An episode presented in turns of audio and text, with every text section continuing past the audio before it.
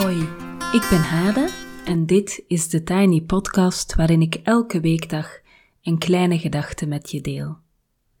Vandaag is het vrijdag 5 maart 2021 en de kleine gedachte is een gedicht. Op vrijdag hebben we namelijk een poëziepauze. En dat is een concept van Evelien en mezelf, mag ik intussen geloof ik wel zeggen. Evelien hoorde je gisteren met een dag uit haar leven en ik link heel graag haar mooie blog nog eens in de show notes. Voor mij is vrijdag vaak een fijne werkdag. Niet heel veel mensen zijn op vrijdag aan het werk, dus ik ga niet van Zoom-meeting naar Zoom-meeting. Er is wat meer rust, tijd om diep werk te doen en tijd voor een pauze. En uiteraard wil ik jullie ook uitnodigen om een pauze te nemen. Een pauze met een wandelingetje, een kopje koffie, even op bed liggen misschien, even in de tuin zitten. Alleszins een pauze met een gedicht.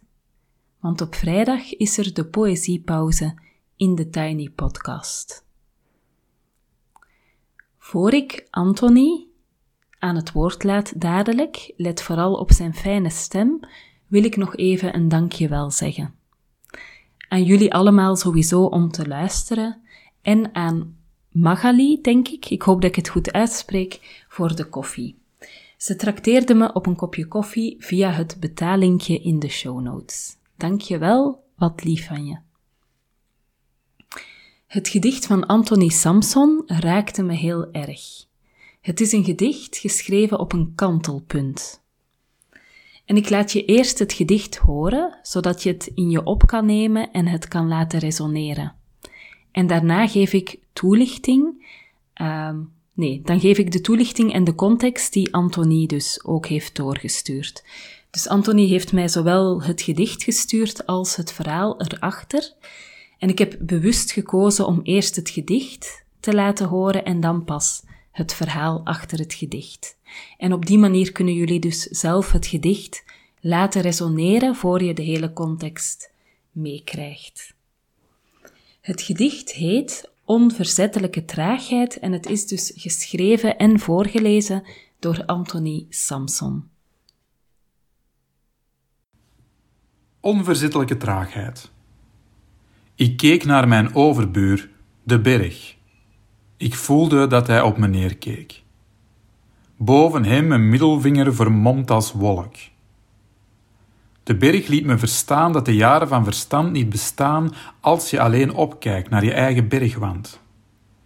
Dat bedoelde hij uiteraard metaforisch. Wie anders dan de berg heeft het recht om te grossieren in beeldspraak? Hij vertelde me ook dat je gerust naar de hemel mag reiken, maar dat anderen altijd hoger zullen grijpen. Er bestaat immers een limiet op grenzen verleggen. Dat is wat zijn bovenste bomenrij mij wilde zeggen. Maar wat hij vooral in mijn hoofd wilde printen, is dat je kan groeien door stil te staan. Ik besloot dus wat langer te blijven staan. Omdat hij zo vriendelijk was zijn onverzettelijke traagheid met mij te delen. Ik keek naar mijn overbuur, de berg. Hij lachte zijn flanken bloot.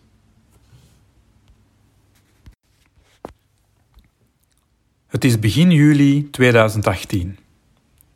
Op het balkon van een Oostenrijks vakantiehuisje tuur ik naar de bergen. We zitten hier al enkele dagen en ik krijg de stress van de afgelopen maanden niet van mij afgestapt. Ondanks de berglucht, de vergezichten, het trage tempo. Dit is mij nog nooit overkomen. Mijn vrouw komt erbij staan. We praten erover en we blikken vooruit, tot ver voorbij de spitse toppen voor ons. Hoe willen wij ons leven organiseren? Is het dit? Op het balkon is geen ruimte voor overhaaste conclusies, maar wel de ruimte om zaadjes te planten bij elkaar. Mijn vrouw gaat weer naar binnen en ik neem het landschap in me op. De berg voor me fluistert mij een zin toe. Je kan groeien door stil te staan. Je kan groeien door stil te staan. Ik neem mijn notitieschriftje erbij en noteer de zin. Ik kijk weer naar de berg. Hij heeft mij nog wat te vertellen, dus ik luister tussen het gechillop van de vogels door.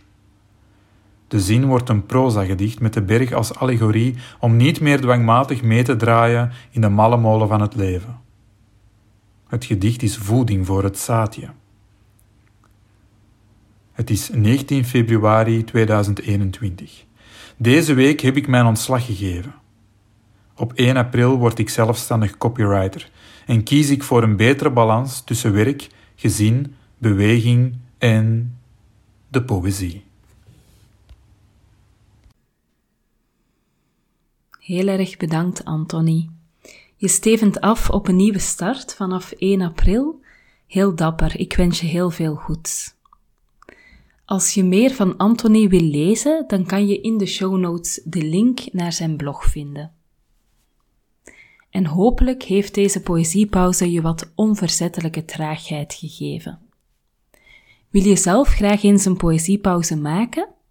Ik heb instructies die ik jou graag toestuur en ik spreek dan ook graag een deadline af met je. Ehm, het is voor mij belangrijk om te zorgen dat deze rubriek elke vrijdag verschijnt. Dus dan vind ik het heel fijn om met elkaar goed af te stemmen wanneer jouw gedicht met toelichting komt en wanneer ik die dus ook kan verwerken om hem mee te nemen in de podcast. Je mag me mailen op thetinypodcast.gmail.com en mijn gegevens zitten ook in de show notes. Het gedicht mag zelf geschreven zijn, dus iets dat je zelf hebt gemaakt, uh, maar het mag ook een gedicht zijn dat betekenisvol is in je leven. Het belangrijkste is wel dat het een gedicht is met een toelichting, een verhaal en een context. Dus niet een gedicht, gewoon een mooi gedicht, maar ik wil ook heel graag weten wat dat gedicht in jouw leven betekent, uh, waar, nou ja, zeg maar, het verhaal dat er voor jou bij hoort. Tot zover de Tiny Podcast voor vandaag en meteen ook voor deze week. Je kan me volgen op Instagram, TheTinyPodcast. Als je je abonneert via bijvoorbeeld Google of Apple Podcasts, of in Spotify of in je favoriete podcast-app, krijg je telkens de nieuwste aflevering in je overzicht. En dat kan wel heel handig zijn en dat is ook elke weekdag. Als je de podcast doorstuurt naar iemand die er ook graag naar luistert of hem deelt op social media, help je mij om de podcast te laten groeien en dat waardeer ik heel erg. Een fijne dag en heel veel goeds.